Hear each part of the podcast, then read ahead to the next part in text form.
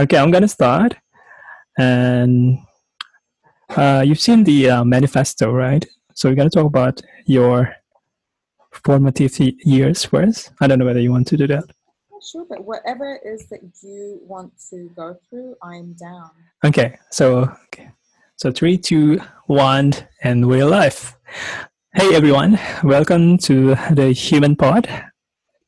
Today we are going to talk about female empowerment, and to do that, I'm joined by the beautiful Sarah Anani. Is that how you pronounce it? Right? Sarah Anani. Sarah Anani. I don't know how to pronounce your name, to be honest. You're saying it beautifully, and I think I've got a great face for radio, seeing that no one can see me. Thank you, Rahmat. Okay.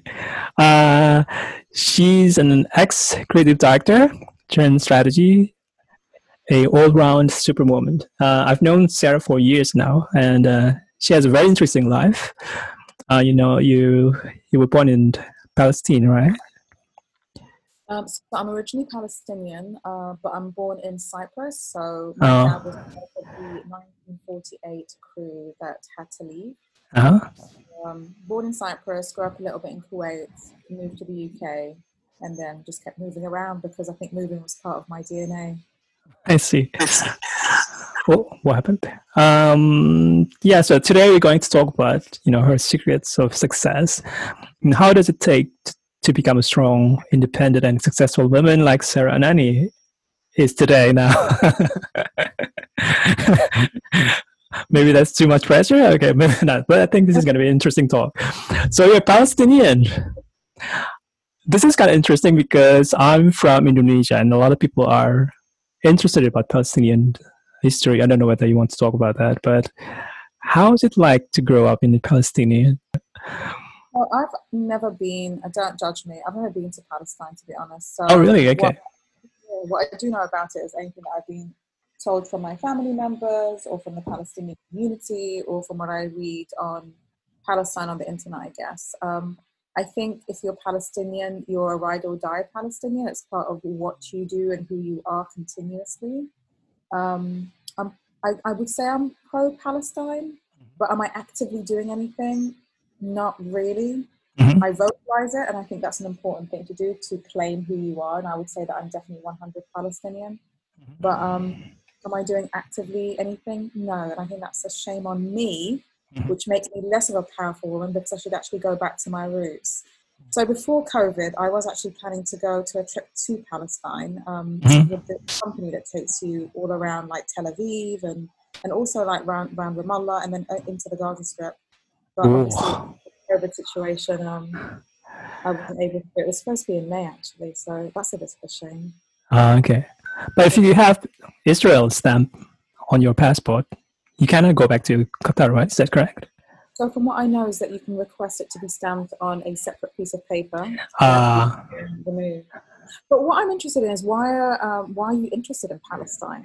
Indonesia, where probably 80% of the entire population are Muslims, it's kind of hard to avoid all the conversations surrounding Israeli and Palestinian conflicts. There were a lot of opinions, there was a lot of arguments about it even sometimes my dad argued about that. And if you turn on the news, you see how the Israeli treats the Palestinian and how the Palestinian lives inside the refugee camp. And um, but I never knew how it feels like to live there. And growing up, you know, I tried to learn more about these conflicts uh, from YouTube, from books, from documentaries.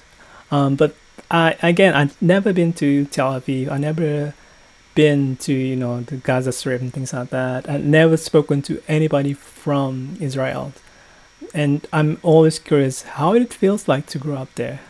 Uh, you know, amongst all the rubbles, all the hatreds, the animosity, and things like that.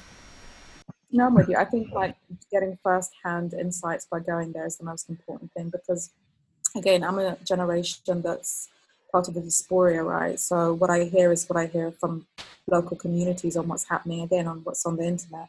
But I think also with social media, it really gives you direct access to what's happening uh, live at that moment in time. I remember Twitter um, basically blowing up because of certain instances that happened in the Gaza Strip, and now like there's a lot of um, Instagram profiles where they showcase exactly what's happening in those locations. So I don't think there's any more hiding, but obviously there is like espionage online. Mm. So I'm sure they kind of drown out some of the noise that Palestinians are trying to make. I see, I see. Yeah. But I think being Muslim at this time is a very difficult time anyway. And what I've just seen recently is there's a whole movement of, um, they're called Generation M, I think, Generation Muslim, where they're rewriting the narrative of Muslims. And I think mm-hmm. Indonesia is leading, to be honest. Mm-hmm. We do a bit of research, and that's really quite interesting. So they're redefining what modest fashion is, what it is to be Muslim, what it is mm-hmm. to be a Muslim woman on top of it. So mm-hmm. I think that's an interesting way of us owning our own narrative in a world where they're trying to dictate, or the West is trying to dictate what Arabs or Muslims or Indonesians or whoever's a little bit different than what they are mm-hmm. are. Um, I think it's true. But due to the permeation of social media around the world, we've seen a lot of shift uh, within the um, Muslim worlds, especially the younger generations, uh, from the way they dress uh, to the way they think. Um, although I would like to uh, avoid any religious topic at the moment. Hmm, okay. And then let's go to the next topic. So back to Sarah Anani again. Um, so you were born in Cyprus. Uh, just do you have any stories around Cyprus? Cyprus is my granddad worked for the British Army, and that's British Army. Oh wow! Yeah. Uh, so we, I was born there because you could back in the day get the passport mm-hmm. uh, born a British base. So they made sure I was born in a British base, so I don't suffer the consequences of having travel documents. So it was a very strategic move. But my grandma was living in Cyprus anyway. He owned a shipping agent that would ship goods um, around the Middle East, like vegetables and fruits. With his own oh wow! Um, and then, um, I mean, he built himself up. He was a self-made man. They lost everything when they had to leave Palestine.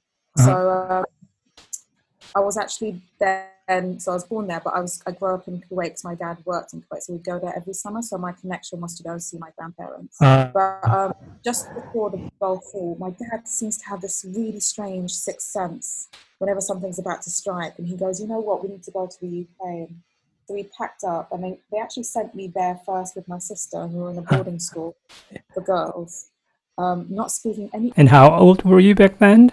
I was seven. Seven, okay yeah, it was quite frightening. Um, I think. I mean, now looking at it, back at it, it was frightening. Yeah. a seven-year-old trying to fit into a completely new culture, not speaking the language, not understanding what's going on because you don't speak the language, um, and then being in a boarding school without your family and where you've been with them so closely for all these years. Remember, like Middle Eastern culture is about families being together all the time, regardless yeah, of whether they're clean or not. So being there was um, I think it was a huge culture shock, but you have to adapt pretty quickly. And I think as a child, I, I adapted pretty quickly. I had to learn the language. My sister, I think, struggled a little bit more. So I think as a girl, just turning into womanhood, it's a little bit different than a child at seven. It impacted my informative years, but I think it may have impacted her just a little bit more. Um, what else happened there? Oh, trying to, to blend in. I was the only Muslim person in a all girls, blonde haired, blue eyed school um, where I had to attend like church and be in the choir. And I'm like trying to explain that I'm Muslim and they're trying to convert me every single week. With really? his name, but yeah, it was like this continuous battle of we want to make you white, and I'm like going, I know I look like technically I am, but like I'm Muslim Arab, I, I, I, quite enjoy it. So that was like really honed into me uh-huh. as a young. I'm a Palestinian Arab Muslim. Uh, and no one's going to strip that away from me. And I think that's what made me, regardless of I've traveled to Palestine, still really connect with being an Arab and wanting to come back to the Middle East, which brings me to then coming to Dubai and then working in Dubai because I really wanted to connect with my roots, right? So okay. that was another move that I had to make so I can get a better understanding of who I am and what I'm about. So obviously, working in Palestine, you could do it, but I think it was better decision to go to a country where you know you're able to build a career out of it. So I think Dubai was a good move back in 2005. I where I met you, I think I met you in 2008. No, 2008. I don't remember. But yeah, it was in Leo Burnett, right? That's genius chapter. That's no. like, you want it, I'll get it done. You want it, I'll get it done. so, so you so you spend most of your time in London, basically, right?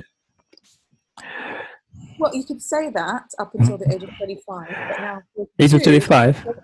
So that's when I was 25. So from seven to 25, I was in the seven to 25. Uh, and then from 25, 25 to, to, let's say 37, uh-huh. still in the east in Qatar, and then I had my little episode of wanting to go to LA to see what the Americas have. And yeah, Mer- yeah, you remember that. America is a different story, right? So yeah, let's we'll get into America. Let's stick with the Middle East. let's stick to the Middle East. Well, stick kind of interested on uh, with London, to be honest. Uh, so, but before we speak with you know other part of the world, uh, so how is London like? Do you have do you, do you suffer from any discriminations? What sort of make you you in London? Is there any story, interesting story there, or is sort of like a smooth sailing there? Life is pretty good. Yeah, I think for me, I can get away with being a multitude of nationalities. I did see racism towards obviously Pakistanis and Indians in the UK, but I never personally suffered from that. Mm. Um, in my area, so you won't know Peterborough, but if anyone is listening and knows Peterborough, it's like the worst city in the UK. Uh. It wasn't that back in the day, but now it is. But um, like we were the first Arab Muslims there. Um, you oh, know, oh, really? the gospel. Um, my mum was wearing hijab. So we, I think my mum faced a lot of racism, to be honest. I, looking back at it now, she definitely did, which may have impacted me slightly, but not as much as obviously impacted her. Um, they didn't. It's not like the racism that we see now, where they're pulling the veils off or throwing acid at you, but it's more like those looks that you get walking down the street. It's like, what is that? Who is that? Why is she not wearing? Because my mum never wore a black headscarf. She wore a white headscarf with a little brooch on the side. She was quite, you know, imaginative with her with her clothes. I mean, if she was alive now, I think she'd be an influencer with her style, to be honest, she's like really it out. Um, but in London, I never personally faced anything, anything dramatic. I would get asked questions around Ramadan, like that you always do, or like, oh, really? where are you from? Where is Palestine? Is it Israel? Um, where is it? Is it even a country? And I'm like, okay, you have to explain it. It's educational, I think the rest of it was smooth sailing. Now, on the other hand, coming to the Middle East, uh, you think I'd be really accepted, wouldn't you? Yeah, that was kind of surprising considering your background because you were educated in London. You have an Arabic roots. You have you you, you have a profound understanding of Arabic culture. You speak Arabic very fluently. You speak English with a British accent, if I, I if I may add. Um, combining all your traits together, I think, well, that's what I thought initially that you had a really unique selling point. Could you elaborate just a little bit what happened there? Connect with my people, and they're going to just embrace me as mm. one of them. And at the age of 25, so 1st mm-hmm. of all, I was 25, and I'm not just like hamming myself up, but I was a creative director at 25. So it's a pretty young age to be a creative director. So mm-hmm. it's a woman in power 25 with a team. This was in London. This was this was in where? Dubai. In Dubai. Okay. Okay. Where I met you, right? but I met you a bit older. I think yeah, I think you're a bit older. Yeah. Okay. Um. So, yeah, the first interactions I had, it's like, who do you think you are? Like, hmm. just because you're an Arab with a British accent doesn't mean that you're like better than us. And um, even though these kind of interactions were happening every single day. So first of all, I'm trying to just like identify with them, create some sort of empathy, connect. On top of that, like I'm a woman, so there's a struggle there with men trying to understand like what my role is. Plus, I'm like five foot three. Plus, I look like a kid half the time. So um, they just weren't having it. It was really difficult trying to build myself up and my role as a female working in a very male dominated advertising environment mm. to say, look, this is what I know, this is what I can give you, and I know I can achieve it. Um, you just had a lot of blocks of people not believing in you at that moment in time. After a while, obviously things smoothed out, but it was just very, um, it was very daunting at the beginning. I think also like I've never had a leadership role experience. So being in there my first time, I'm trying to like groom a team or like working closely with them and growing them, growing myself. But you've got all these obstacles of people just I think they're being is it racist? Can they be racist if they're like from the same side as you? I have no clue. But they weren't very accepting, put it that way. Um, and I think also just like it's that men situation, which I think is great to have men working with you because they add a lot of knowledge and diversity. But it was also me learning about myself and where I stood around men and like how subservient I was because I did come from a Middle Eastern family where we are quite subservient. oh, really? Okay. But then it comes to a point where you think, no, I need, I need to have my own voice here. But I didn't realize that until I moved out of the agency environment and went into the client side. Mm. You needed to have a voice there, which it was even more male dominated, I guess. Working in Telco was extremely difficult. It's extremely difficult. Okay. Um, but um, you get to learn a lot about yourself working with men. But what you do get to learn about yourself is when you come out of the Middle Eastern environment and you see what everybody else is doing, right? Okay. So okay. go back to the US. Mm-hmm. See women doing so much for women, but are they really doing so much for women? Some are, some aren't. Some are still competing with each other. But you see how much they're doing, and you think, okay, now me coming back into the Middle East, there's so much that can be done for women. And my eyes weren't opened up until I had to go out to come back in. Does that make sense? I think that made some sense. And also, you brought up a pretty interesting point there that we can delve into. You mentioned about how the United States is far more superior than the Middle East in terms of gender equalities. But if you see the movement which is happening since the 1900s, you sort of can't relatively um, evaluates why that happens in the United States and why it's happening it's you know relatively smoothly uh, uh, uh, compared to the rest of the world. Because if you see the uh, culture background that the United States you know there are more freedom to express their opinion without the fear of having bad consequences. But despite all these struggles um, and progressions gender inequality still continues to persist in many forms right including disparity in women political representations and pay gap. What I'm trying to say here is like in the Middle East, the as uh, we all know, maybe this is this is I'm biasing here because I live in in in, in the Middle East for four years. Um, the culture is heavily male dominated, and there are less freedoms that we can that, that people can do there. Uh, things are more censored. Uh, even the internet. What I'm trying to say here is, do you think the Middle East can reach um, the the same female equality that the United States have at the moment? No, I think definitely there is room for it because in Qatar, for example, you've got Her Excellency Sheikh Mayasa, who is the chairperson for Qatar Museums. You've got mm. Sheikh Hamada, who has her own stuff going as well. We've got a lot of powerful women. I'm talking about the ones in between, right? So mm. we're not at that table yet. We're not fully at that table. Like in my agency, I am the only female. oh, really? Mm-hmm. So now with all the um, conference calls that we have, I just long for a female face. I don't know about them, but I definitely long for it because like it's just nice to have a woman on the team. I think she adds different perspective, right?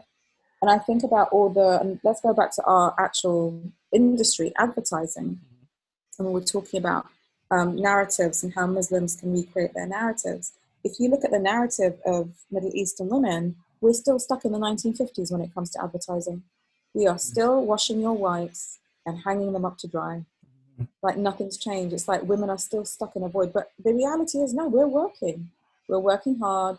We are getting a seat at some tables we are getting as much of a salary as some other men do, but we're still oh. in the media. Some. I'm not saying all, some. some. But still a very small percentage. I don't have the stats. We can get the stats if you need. But um, the whole point of it is that I think we work in an industry where we can also impact the narrative of how women are perceived in the Middle East and also just how the Middle East is perceived in general. So when we think about the kind of communication we put out, and I say this to the team, it's like, can we reconsider what we're doing? Because every piece of advertising we put out is seen by the world, right? So how can we rewrite our narratives as Arabs, as Muslims through these brands? I think that's a great problem to have, and it's a great platform. It's paid media, it's paid by the client, but you're also helping change perception. And if we can do it on a female perspective, even better. That's true. Are you starting to see that change? Change though? No. Not yet. Yeah. I think I think brands are generally disconnected um, from their audiences. I, I see. On cultural trends versus stark cultural trends, yeah. right? So until we're open to being a little bit more risque, then um, it might just happen. But I think you know any client worth worth its salt, you know, they would they would use their brands as a platform to reimagine what the Middle East looks like. Yes, yes, I see. And the funny thing that you mentioned it, so people have these bloated uh, perception about J- Japan, right? Japan is an industrial nations, advanced industrial nations where everybody do their biddings using robots. But still, the fundamental uh, thing happens in terms of gender inequalities. So there was this one unique case where a medical universities rejected some of their female students, and their logical thinking was, female when they grew up, they're not going to become a breadwinner. So having a medical degree is going to be a waste, and instead of giving that opportunity to the uh, female students, they would rather to give these um, opportunities to the male students. So these sort of cases where male and female are considered higher, male are considered higher level. Uh, it's happening pretty heavily in, in, in, around Southeast Asia or Asia. Yeah, I think um, like every region is really trying its best to push them into the forefront. There's some funds that support them. There's some government initiatives that support them. I think women need to do more for themselves. It's not going to be nothing's ever handed to you, mm-hmm. but work for it the same as the Americans, they had to work for it. But imagine doing a protest. I don't know, can you do it in Japan? Can you do a protest in Japan? I have no clue. Yeah, I think Japanese people can protest, but I don't know whether they can protest to the extent how the American people protest, you know, with all the yelling and aggressive and burning all the tires and things like that. And um, the funny thing that you mentioned it again, uh, there was this thing that I would like to ask you your opinion about. So there was this one anecdotal stories that happened in my office just a few months back. So one of our clients came to us. Uh, she was from the United States, obviously, and she was explaining about how um, the female movement happened in 1970s in, uh, in San Francisco, where women uh, uh, demanded to be treated as equal when it comes to um, exposing their chest. So because of this, there was there was a lot of women just you know yelling and then screaming uh, on top of their lung, uh, showing their bras and burning their bras, and then the response that came from you know uh, the, the the Japanese counterparts, they say is well, in Japan, uh, women don't want to do that; they would just try to do it. Um, so what I, the, the, the key takeaway that I took from here is that um, equality means different things depending on the individual, depending on the region, depending on the culture background. Um, the expectation that came from the um, United States women probably different than the expectation that the Japanese women wanted. So another anecdotal story that I have, one of my friends, she wear hijab, right? And a lot of, she said, a lot of her friends from uh, Europe or from United States says that whether she was being coerced or she felt oppressed because of she wear the hijab. And of course, obviously, um, the answer is not. She was very comfortable with wearing hijab and she couldn't think any other way of representing herself in the public. Um, what I'm trying to say is, based on that, I think that equality, female equality, means different things to different women. What do you think about that? I think like each country has its own path to what female equality means. Mm-hmm. I wouldn't say it's equality, right? So if the Americans want to take off their bras and burn them, fine. I think mm. Japan has its own way of doing it, and the Middle East will have its own way of doing it. I don't think there's one formula to basically state what equality means. So each country will also have its own version of mm. what equality means, right? Mm. And I don't think we'll ever understand the feeling of a woman being, and I think that for me, it's mainly with just basic rights. Mm-hmm. Um, but for me, let's say it's in the in the workplace, right? Mm-hmm. That feeling where you do feel marginalized, and I can't uh, explain that feeling. I can't explain a feeling. feeling that you get, right? It's like how can you explain love? You can't explain love. You just it's a feeling that you have when you uh, connect with someone. So I think we just um, we each each region or each country or each person just needs to carve out what that means for them versus trying to emulate what America does because that's that's the Western way of doing it. Fine, let that's how they feel about it. They want to approach it that way. Great, and I, I think they're doing a great job. They really are moving in strides to be able to get that seat at the table or to get more more government support in certain mm. areas. Like I think they have a lot more clauses and a lot more laws around how they how they should be interacting or behaving. And I think in the Middle East it's something completely different, right? Mm-hmm. So driving or for example being able to travel out of the country without a mahram or all of the other stuff. So they've got their own little battles. Each country has its own little battles. So mm-hmm. I think as a community in each country, you've got to decide what that equality or mm-hmm. freedom is. Mm-hmm. Because women's rights is about freedom. Mm-hmm really. But what kind of freedom are you? Yeah, what kind of freedom? That's yeah. sort of. And I can't, I can't answer that for any other country. I can answer it for myself, um, but I can't answer it for other people. So, yeah, it's tough. It's, it's tough, tough, isn't it? Aspect of it, and, I, and again, I, I can't explain it. You have to feel it, mm-hmm. and I can't give you that feeling mm-hmm. unless we are in a movie and then you're in my body and then you'd experience that. That's true. Hmm, that's pretty interesting. So talking about empathy, um, I remember one video about Neil deGrasse Tyson. Uh, you can look it up on YouTube. Um, so he was asked by one of his uh, female audience, and the female uh, audience basically says that why there was this discriminations uh, amongst female when it comes to um, being a scientist because there was uh, a lack of female scientists within the communities. And the answer was by Neil deGrasse Tyson says, well, I cannot feel the way you felt uh, because she's uh, he's not a female, obviously, but he knows how being discriminated feels like because he was black all all of his life, which is pretty f- a funny anecdote.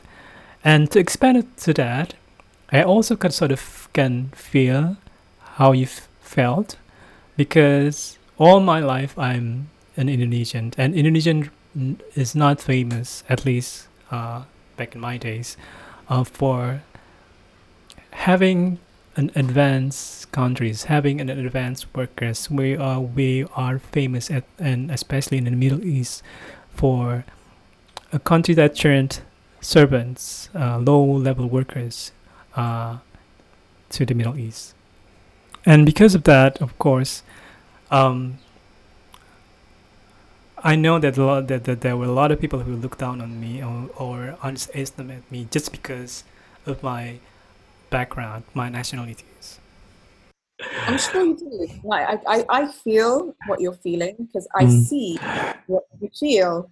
Like I see it. I feel what you feel. So yeah, some sort of discrimination in some sort of way, and I think you know, it's it's important to check yourself. Check yourself mm. your yeah. like that. I'm actually making someone feel like they're lesser than me. How can I make them feel like they're equal? I think it's everybody's yeah. role. So, do women and men need to be equal, or do they have to serve different purpose and be on different positions, and sort of complete the harmony by contributing to each other? So I feel this is a very fluid question. Um, hmm. Nothing should be black or white. It's the Yes, that's true. That's true. that, that individual what they believe equality is. So equality in a household, some people might say, um, I don't know, like everybody has their own reason of what equality is. Like mine isn't Yeah, that's not I don't have children. But let's say um, at work, I'd like maybe I just want a little bit more equality. Maybe I want to be considered for a higher role. Am I even considered for higher roles? I have no clue. Not that I am, but I'm just giving you just examples. Um, I can't explain it, but I think it's just you've got to design your own meaning.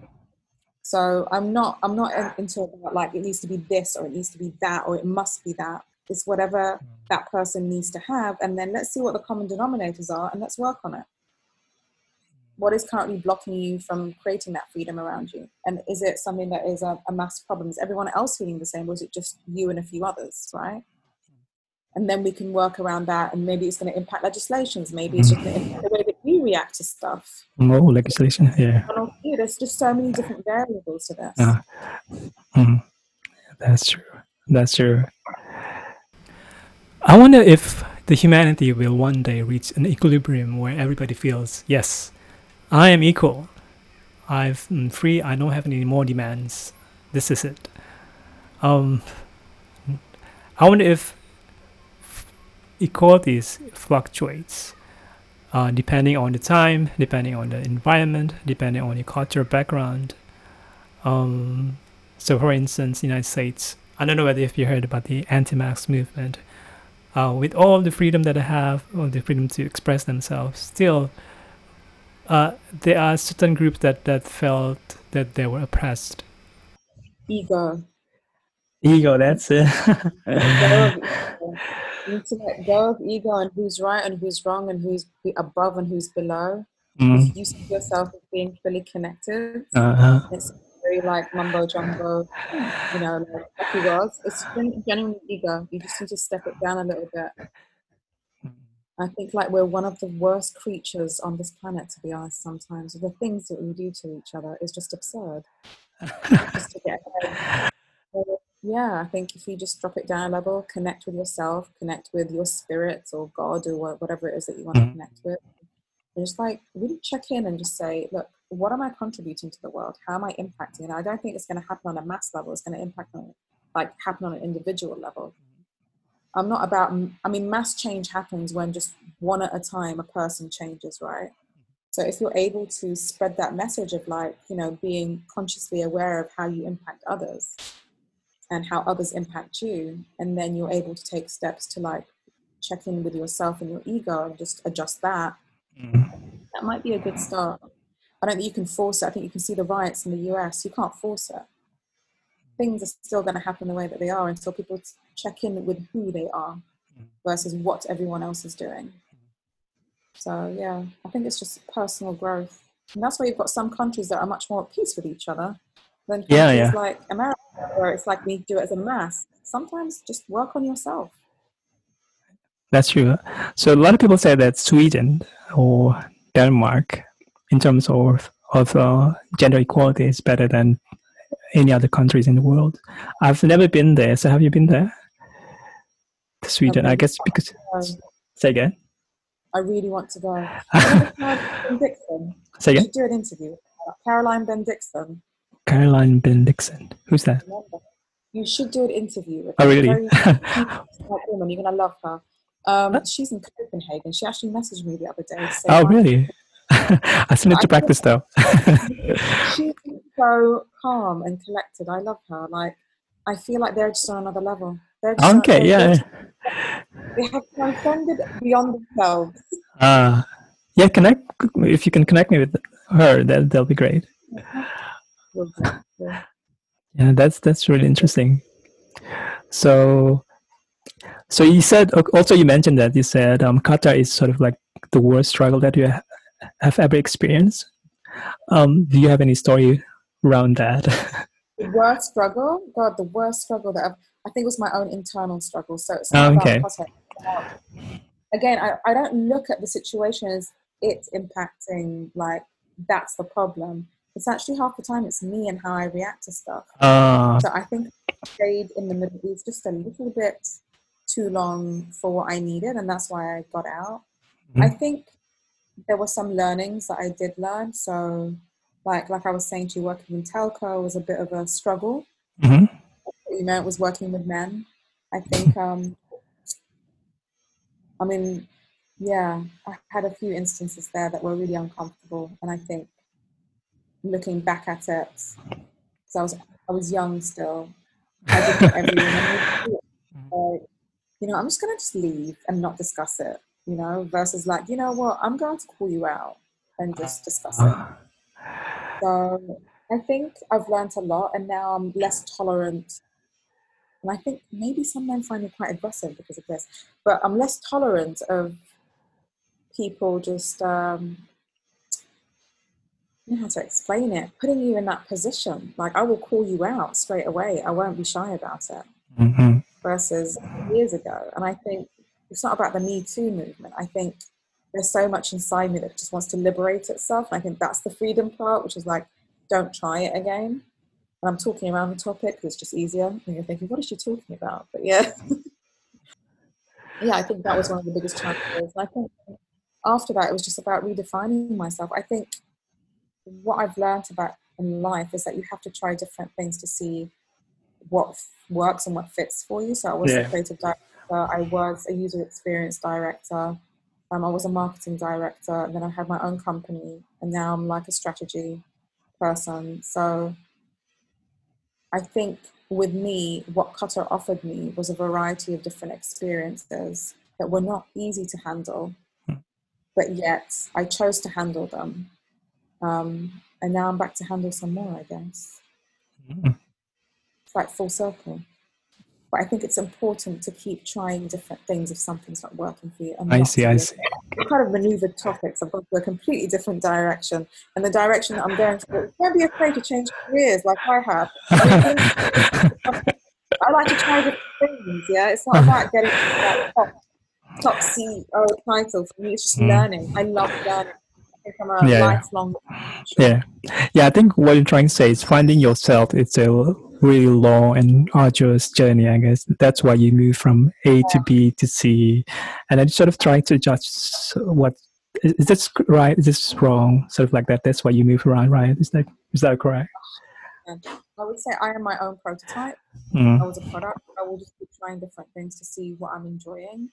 And on the way, you get to learn so much. You get to grow as a person versus being someone that's fixed and saying, like, I'm going to be an executive creative director or regional creative director. I think I reached a good role at a very young age. So I just didn't know what to do after that. So I just tried different things, I guess.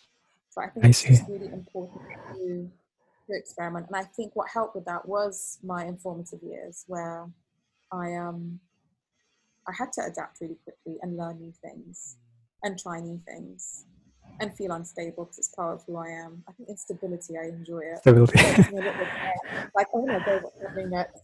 yeah, yeah. I think s- yeah, yeah. Everybody, it's it's uh, yeah. It's it's a life journey. I think, isn't it? So you did become a female creative director in the Middle East when you were, you were very young, and I don't think a lot of female, uh, especially in the Middle East, can reach to that certain point. How did you get your that opportunities? How did I get that job? It was by the grace of another female. Oh, that's pretty nice. I've got to say kudos. Another lady you should interview is Farida Shakhshir. Ladies lift each other up always. She basically interviewed me and said, Would you like to join us? And I did. I don't know if I would have got the same opportunity from a man who would believe in a 25 year old. So I have no clue. Maybe I'm saying something wrong, but she definitely gave me the opportunity and I moved across. And Uh, yeah, I think I'm a, I would say I'm a very hard worker. I work really hard and Mm. I make sure that I bring people up with me. I'm not a solo. I'm you, remember. Am I a solo act? No. I feel like I, I work collaboratively. mm, yes. So I think that's important when you're working in a creative environment. Don't don't be so egotistical that you think you are the be and the end all. No, you are nothing without your team. You are nothing without the people around you. Mm, So make sure that you give them that equality and that space and to liberate them and to build them up as individuals. Yeah, yeah, you're standing on. Opinion, if you felt that, it could be not. You could be thinking, "Sorry, you were definitely not like that." no, but no, you were great, Sarah. To be honest, and then, but I felt that you were, you know, trying to adjust and you're trying to sort of um, doing an A/B test, if I may, if I may say. So, you know, you, are trying to see if this, if I'm doing the right way. But then again, there's, you know, apart on top of that, there's a lot of struggle that you're doing as well. You know, maybe your personal life and things like that. So I can feel that. Um, but yeah, you came out really great. Not sure what about um, what sort of. So I have a follow up questions in regard to that. So, what do you think changed when you compared Sarah when she was 25 years old with the Sarah right now? Oh, God. So, this is it. I think this is my crunch point. Before, I believe, when I was at 25, I would expect everyone to work at the same with the same ethics as me, mm-hmm. which means 4 7, you need to put in your grind, you need to make things excellent and perfect. I mm. didn't get I didn't get that job by being sloppy, put it that way. Mm. So my expectation was the same for my team, and I burnt a lot of people out. I burnt myself out 100. percent I burnt my team out. I know. I remember just like some of you like just in pain, and I would just like, why are you struggling? We need to keep going. We're not done yet. This needs to be like. We need to win this sport. And I would like just be a slave forever. And now looking back at it, like, no, you don't. You just need to live your life and like, yeah, you know, just do the best that you can. So well, I've a pretty different approach to helping people to get to excellence versus like being a slave driver. Put it that way. I mean, it wasn't that bad to be honest. I mean, compared to Japan, Japan people here work really hard. I mean, sometimes we have meeting at two o'clock in the morning, something like that, and also work yeah. on during the weekends, not sleeping, you know, forty eight hours.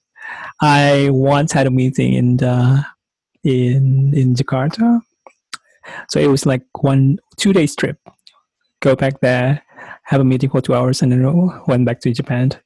But and that was normal in in in, in Tokyo. But yeah, it was pretty great. Uh, w- w- when I was working with you. Tokyo was like another level. I feel like I feel because everyone's culturally ingrained in working super hard you feel like yeah. you have to.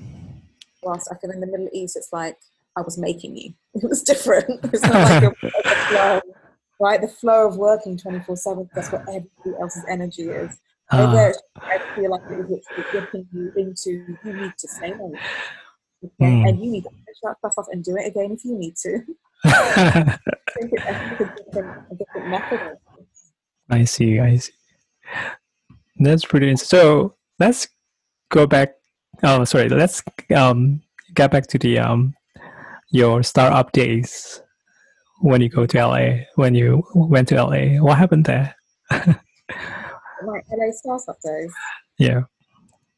Okay, so listen. Basically, I love ideas and I love advertising, mm. but I feel like advertising is just like the sugar coating to what the actual thing is, right? Mm. So I believe in creating great products, and that's always been my ethos. I graduated mm. from a product design course, not from a marketing course. Mm. So great product design is ingrained in me, which is why I moved away from agencies in the first place, because I could impact a product level working in telecommunication um, or working in museums, for example. So when I went there, I just thought I really want to dive in and just to understand the startup culture. Uh-huh. And um, yeah, it's a different breed. Animals, complete animals. I loved it. They're like everyone is just focused on just building their image and just building money in an empire and they will do anything for it. It is like Dynasty on Netflix. I don't know if you've watched it yet, but I've just been addicted to that show. I think I've got about three more episodes left. But the point is, is that they are so disciplined at wanting to get where they need to get to that they will stop at nothing. So imagine being in a community in an LA and also San Francisco where that's what everybody wants to do. Everybody wants mm-hmm. to have their own startup. Mm-hmm. Everybody wants to be the first, I don't know, XYZ. Everybody wants to be a billionaire. Everybody wants to be famous. Mm-hmm. Um, and I'm from a culture where you are taking a back seat. It's not about you, it's about who you're serving. Okay, so I'm a servant leader. I'm also servicing people half the time. Um, it's not about my needs, it's about your needs. In an environment where it's always about me, me, me, me, me, obviously there's a clash because I was just giving and giving and giving and giving and just not getting anything back in return. So at one point I had to click and say, you know what, I to just do my own thing. And I think I learned a lot about grit and I learned mm-hmm. a lot about um, just tenacity. Um, I work with some great startups, so helping some great startups launch. One in Sephora, another one is an art platform. Really great products, really great work, um, and a few other startups here and there. Um, and then I also, my, my startup was a consultancy to support the startups, but I also did um, did have my own startup, which was about uh, collaborative work and creating collaborative spaces um, virtually and in real to work together. So creating like virtual teams to deliver on stuff, um, which I feel like might be like the future of work anyway with COVID.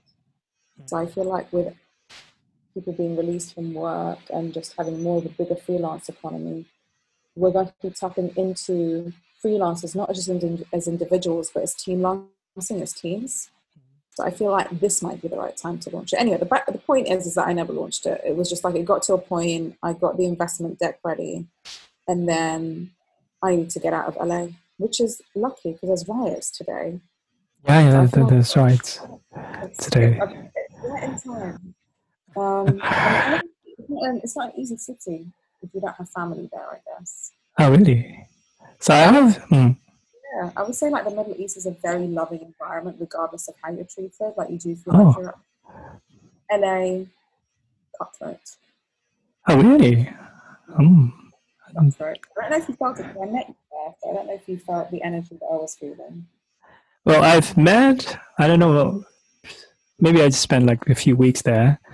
Uh, but I remember one story that one of my friends told me uh, during the um, uh, economic crisis after the Lehman Brothers, I think.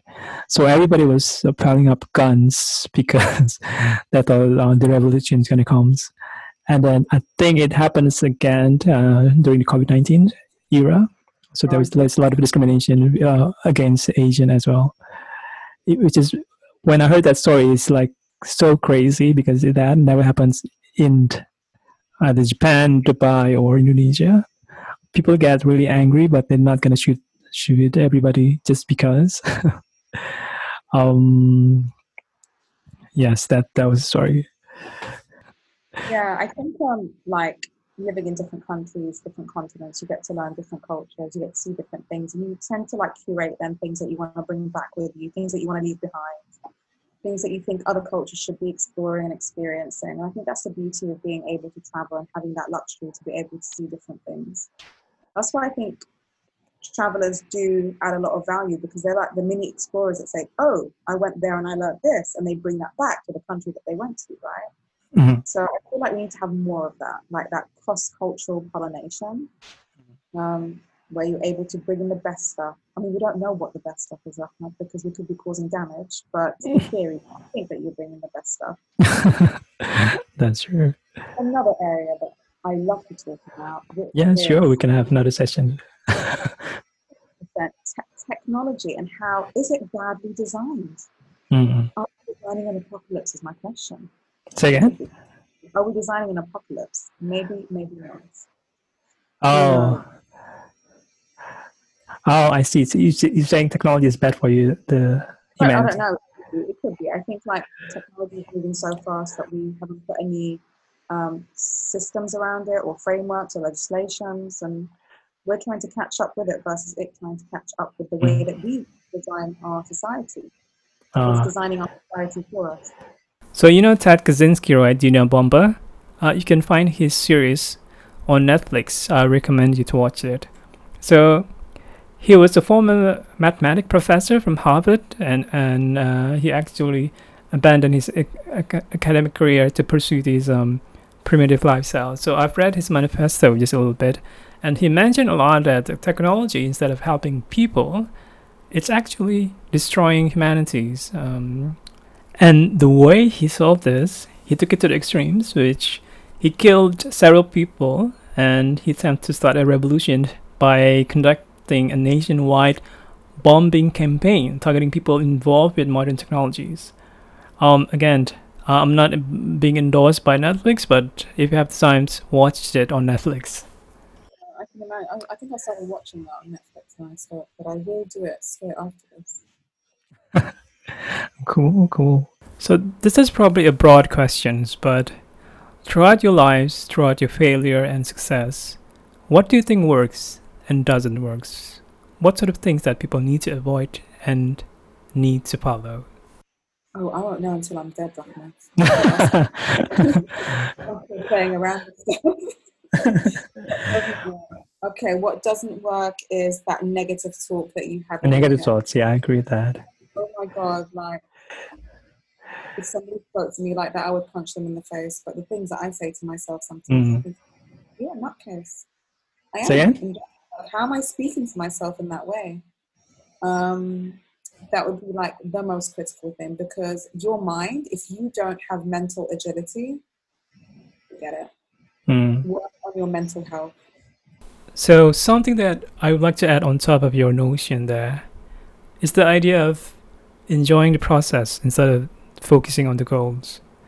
So, what I'm trying to say is, process is absolute, but the goal is relatives. So, not everybody can reach their goal, but because they don't enjoy the process, they becomes really frustrated by it. For instance, when I was younger, I mean, several years ago, I was too obsessive, um, very agile. Every time I started something, um, I always focus on the end goal, which is, you know, becoming really famous, becoming wealthy. But then again, things didn't turn out the way I wanted it to be, and I became really frustrated by it. What do you think? No, I agree with you. I think like okay, going back to America and the entrepreneurs I'm, I'm around, I was around, and the, there's entrepreneurs here as well. Like they have a different mindset. Like mm. they are in it for the long haul. Mm. I think this Insta generation wants everything instantly. Mm-hmm. Things don't happen instantly. You need to be patient. You need to enjoy that process of chaos. You're gonna yeah. go through that. and there's going to be ups and downs, more downs than ups. Mm-mm. And you've got to take your time with it. You've got to be patient. Like for a startup, it takes two to three years for it to blow up. So mm it's not then the first day, the second day, and it might not be your first startup. It might not be first idea. Yeah, yeah. but I think that's with anything in life. Like even if you're working on your body or if you're working on some sort of new skill that you're getting, it's not going to happen overnight. So mm working with your mental agility and mental health, so mm-hmm. you're able to work on those areas is really important because it just needs a different framing to frame your mind differently for you to get to that next level. Yeah, yeah. That's true. Okay. So apart from that, do you have anything else? No, I'm just really proud of you for doing a podcast. Really? yeah. Well, a lot of people say that they're going to do something, but Rahmat, I've got to say you're the only one that actually does things, so that's great. So when I turn 40, yes, I'm 40 now, 10 years to go till 50. so I thought to myself that I need to do something not amazing, not great, but at least useful for the society and to myself. So before 40s, I mean, I used to watch and read all the things that related to Mark Zuckerberg, uh, Steve Jobs, Elon Musk, and all these great entrepreneurs. And um, and I thought to myself, well, if I work super hard, at least I can get um, perhaps twenty percent of their achievement. I mean, that's that was a great lie. I try and try and become frustrated because I couldn't do that, and hence the podcast. I think it's beyond that, and you should not be frustrated with yourself. So mm. if you look at Mark Zuckerberg and you look at Steve Jobs, they're like a very small group of people that made it to that billion, multi-billionaire club, mm. right? Yes. But so many others that have made it into the hundred million club. Like, why mm. do you have to reach that end of it? You hmm. can always be happy. why do you do that one there? It's the jobs. So many other areas, right? Mm. I think inspiration, but like you could make 10 million, 1 million, 3 million, if it's the money that you're after, just do something mm. that you love and just yeah. don't focus on the figure and it will get there. And I think your network is your net worth. So That's ditch true. all of the rahmats and get yourself some make for some cash, okay? so are, are, are still yearning for that startup uh, life? what what what? You still yearning for the startup life? I mean, right now you you know doing the corporate stuff again. Do you one day will want? Uh, but um, secretly, you know me, I'm always like wanting to do what I want to do. So um, yeah, I'm just like learning. Again, for me, work and doing new roles, I get to learn for free on big clients. Isn't that great? I I, mean, I know see. what I'm, but you know what I mean. You get to practice more and try new methodologies and explore. That's that's what I enjoy the most. So why not? And I can use that for other practices, right? Yeah, that's good. That's right. Yeah. So so how did you get into the role? say again. You're thinking, sorry, how did you become a strategy director? Oh, yeah, yeah. How did you become a strategy director? Um, because I feel like everything I do has a strategy. No, Mm, that's right. yeah. No, I've got. That's I mean, I've had building brands, so I think that's what answer to it. But it's just I feel like strategy can encompass so much more now. So if you own the brand, you can even own the product architecture, Mm. right? Mm. Coming from that same role, that Mhm. same purpose. Mm. So I think I can make more of an impact if I come at it from a brand perspective. Sounds I'm really. trying. I'm trying. no, no, it sounds really great. Um, so maybe a few last questions. Uh, do you have any advice for aspiring female leaders? Aspiring female leaders. Okay, so I don't think you should aspire to be a female leader. Mhm. You should just aspire to be a great person Mm, who wants to inspire others. mm. No, Barack Obama also said that. Barack Obama also said that. He Okay, once okay. said, yeah. Yeah, so go, go ahead. Yeah, yeah, yeah. And then you'll be a great leader because you're actually helping people. Mm, So people just want to be attracted to you. They're not going to be Mm. attracted to you if you're like an awful person, right?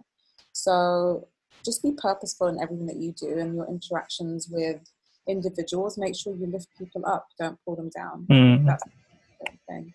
Don't be in control, don't dictate. I'm using a lot of don'ts. So do the opposite of that, obviously. Allow them the freedom. Allow be a coach. Be a coach. Ask them questions. Allow them to figure out their lives. You're not here to tell how people should be living their lives. You should be inspiring them and just provoking the right questions to make sure that they that they actually they're inquisitive about how they're living. Like, is this the right thing for me? What does this mean if I do this? Like a little bit of a deeper conversation with themselves, and you can you can help inspire that. I think that's one. What was the other question that we had completely lost? Yeah. So that, yeah. So another question is like, the next question would be, what makes you keep going? oh God. Um, I feel that there's always more. I don't know what it is, and it's not Hmm. about money. It's just I feel there's more to me. Like I have not reached anywhere. Like everything that I've learned, have I really learned anything? Is that There's definitely a hundred percent more for me to learn. I just want to feel like I've absorbed everything, absorbed the world to reach that level where, and I don't think I ever will. I just want to keep learning. Would you like to go back to United States? I think I'm 100% going back to the United States. Yeah, I'm still not done with it, Rahmat. It's Back to chat. Like next chapter. going back in. I like to go back into places. This is the right move. like going back to your girlfriend, your ex-boyfriend, going, all right, okay, just let me just double check that. Back in. So, the final, final questions. Um, if you were able to meet the younger Sarah, the 20 years old Sarah, what sort of advice would you give her? Oh my God, yeah, yeah that's a great question. What Hmm. advice would you give myself? You're Sarah. I was Mhm. mm for Sarah. Sarah. Listen very carefully. It's okay to please others, but Mm. pleasing others put your life on hold something completely different. So, learn to say no to the things that don't align with you. I'll keep it at that. oh, that's it. That would be that. We're not here to make other people feel amazing. I see. I see. Oh, that's good. Okay. well, I think that's it. Um, uh, it's uh, it's really great talking to you, and thank you for your time. Uh, maybe if you want to do another session with you know this podcast, we can talk about anything else. Uh, Hundred percent. I really appreciate you having me. I feel it's been very therapeutic, um, and I feel like it's going to be amazing. We're just gonna just keep going. Keep going. yeah, hopefully. And don't ever forget that you don't need to be Mark Zuckerberg. You can be Mark Zuckerberg. Zuckerberg. The, Zuckerberg, Zuckerberg, you can be part of the 100 million crew versus the 1 billion crew, okay? okay, I'll keep that in mind. And again, thank you very much. And I'll see you at the next episode. Yeah.